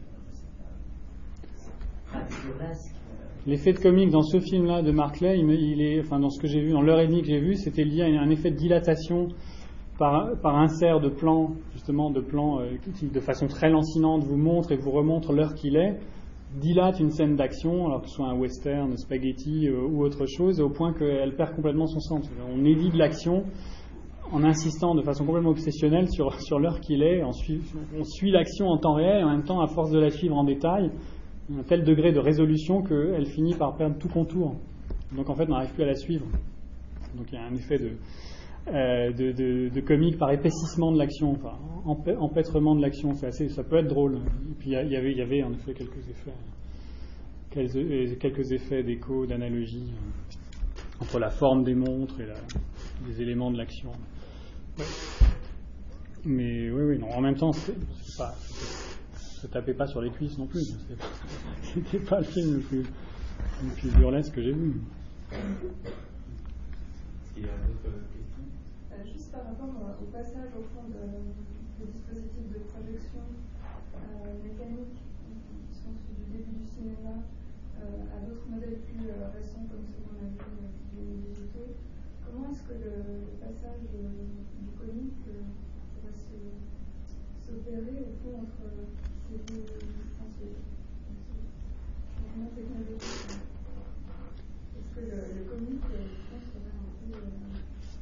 moi, j'ai l'impression, j'ai l'impression, j'ai pas eu le temps du tout de développer, c'était vraiment, je voulais juste vous donner des sortes d'aperçus comme ça sur le, comique atmosphérique. J'ai l'impression que ça tient beaucoup à la façon dont probablement les, médias digitaux, mais ça commence à mon avis avec le cinéma d'animation. Puis ensuite les, les, le cinéma digital qui reprend des procédés euh, d'animation, puisque typiquement on peut, travailler image par image, ce qui n'est pas le cas le cinéma normal. Euh, enfin, j'espère que je suis clair quand je dis ça. Au cinéma, il y a des photogrammes, mais on ne travaille pas image par image. On ne voit jamais des images en fait au cinéma, au sens d'instantané. Sauf euh, les cas relativement rares où il y a des, plans fixes ou des images fixes ou des images filmées. Mais dans le cas général, euh, alors en revanche, le cinéma d'animation comme le cinéma digital travaillent dans cette matière-là. Et dans cette matière-là, il y a cette possibilité qui est en quelque sorte d'intégrer le projectionniste ou l'opérateur dans, dans le dispositif, euh, dans, dans l'image. Ça ne veut pas dire qu'on voit forcément, comme dans L'homme à la manivelle, un type qui tourne, euh, mais ça veut dire qu'il y a quelque chose dans la qualité des enchaînements et la qualité, la texture même de l'image qui qui vous, qui vous fait sentir que l'image est en train d'être opérée. Ce qui est au fond ce qui est, la, je crois, à la source de l'expérience de, la projection telle qu'on peut la comprendre à travers ces témoignages. Moi, je ne sais pas, j'ai jamais vu de projection à la manivelle. Je ne sais pas à quoi ça ressemble.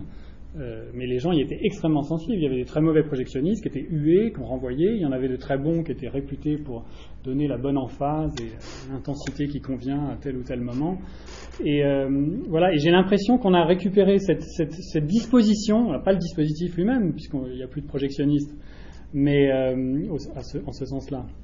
Mais la disposition, l'attitude, la disposition d'esprit qui fait qu'on reçoit ces images comme projetées et comme projeté par quelqu'un en quelque sorte qui les manipule ou les opère en temps réel. Par exemple, il y a quelqu'un qui est justement à la, charnière du cinéma d'animation et euh, de, l'art vidéo, qui est William Kentridge. Il y a une expo au Jeu de Paume à, Paris l'an dernier, qui, me semble très proche de ça, parce que lui déjà bon, travaille réellement euh, dans un rapport à la, projection et aussi au cinéma dit primitif qui est, qui est, très intéressant. Mais euh, réellement, la, la, texture et le type d'animation qu'il donne à ces images vous fait sentir à chaque instant qu'il y a quelqu'un derrière qui est en train de, vous les montrer. Alors ça passe pas nécessairement par de l'accélération et du ralentissement, ça c'est le, degré zéro, ou, l'arrêt sur image, qui est une modalité du ralentissement.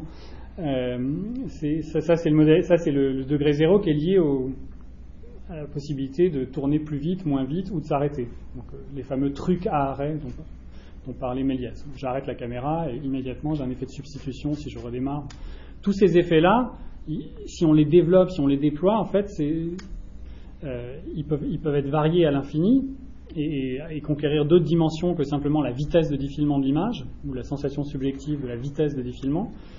Et je crois que euh, leur point commun, ce sera à chaque fois qu'on sent qu'il y a quelqu'un qui manipule l'image. Ça ne veut pas dire qu'on projette imaginairement euh, un opérateur en chair et en os, mais c'est que l'image n'a pas l'évidence qu'elle a dans, le dispositif traditionnel du cinéma, c'est-à-dire celui qui stabilise à partir des, années 20, et qui est qu'on est là, comme dit Meyerhold, dans une chambre obscure, à entendre le bruit de, la machine, Et, à être confronté à ces images qui sont presque des images mentales, où la main n'intervient plus. je dirais que la chance et l'intérêt des images digitales, c'est de faire sentir la main.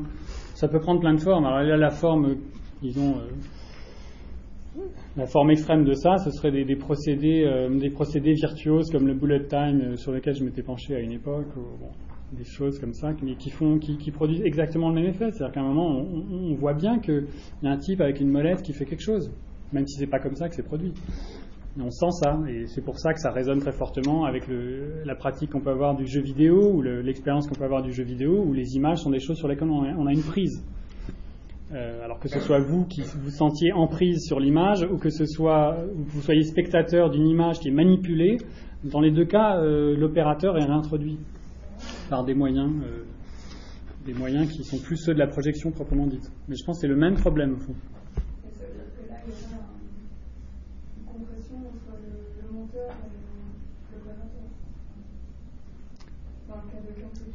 Ouais, ouais, c'est ça en fait. Oui, parce que. Oui. Et c'est toujours burlesque, c'est ça.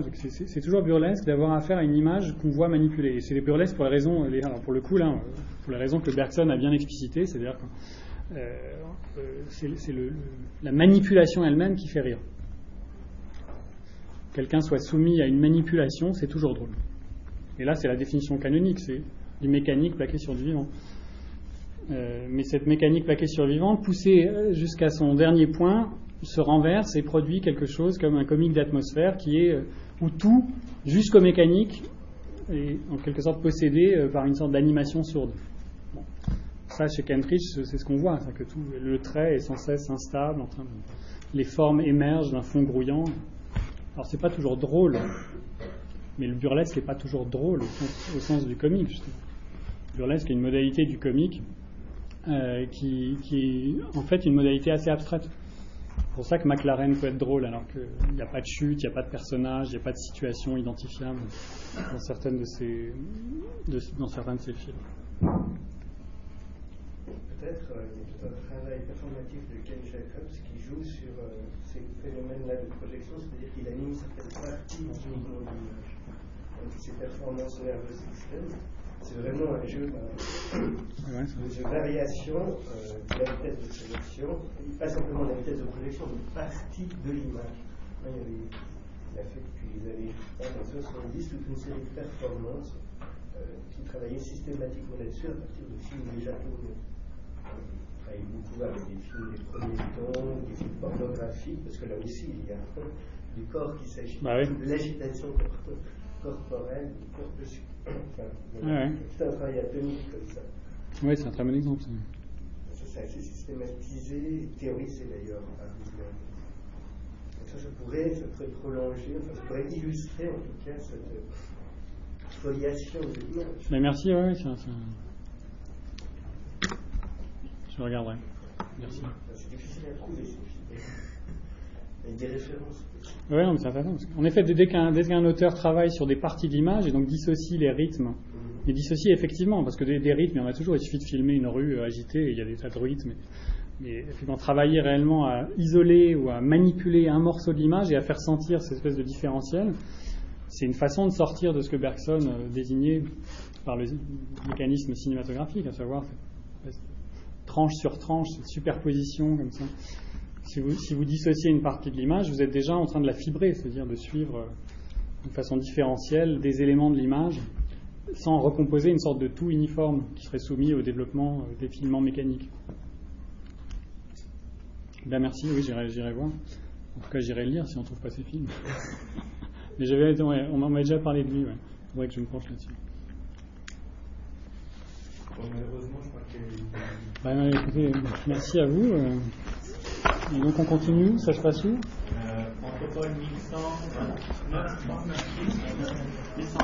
Merci.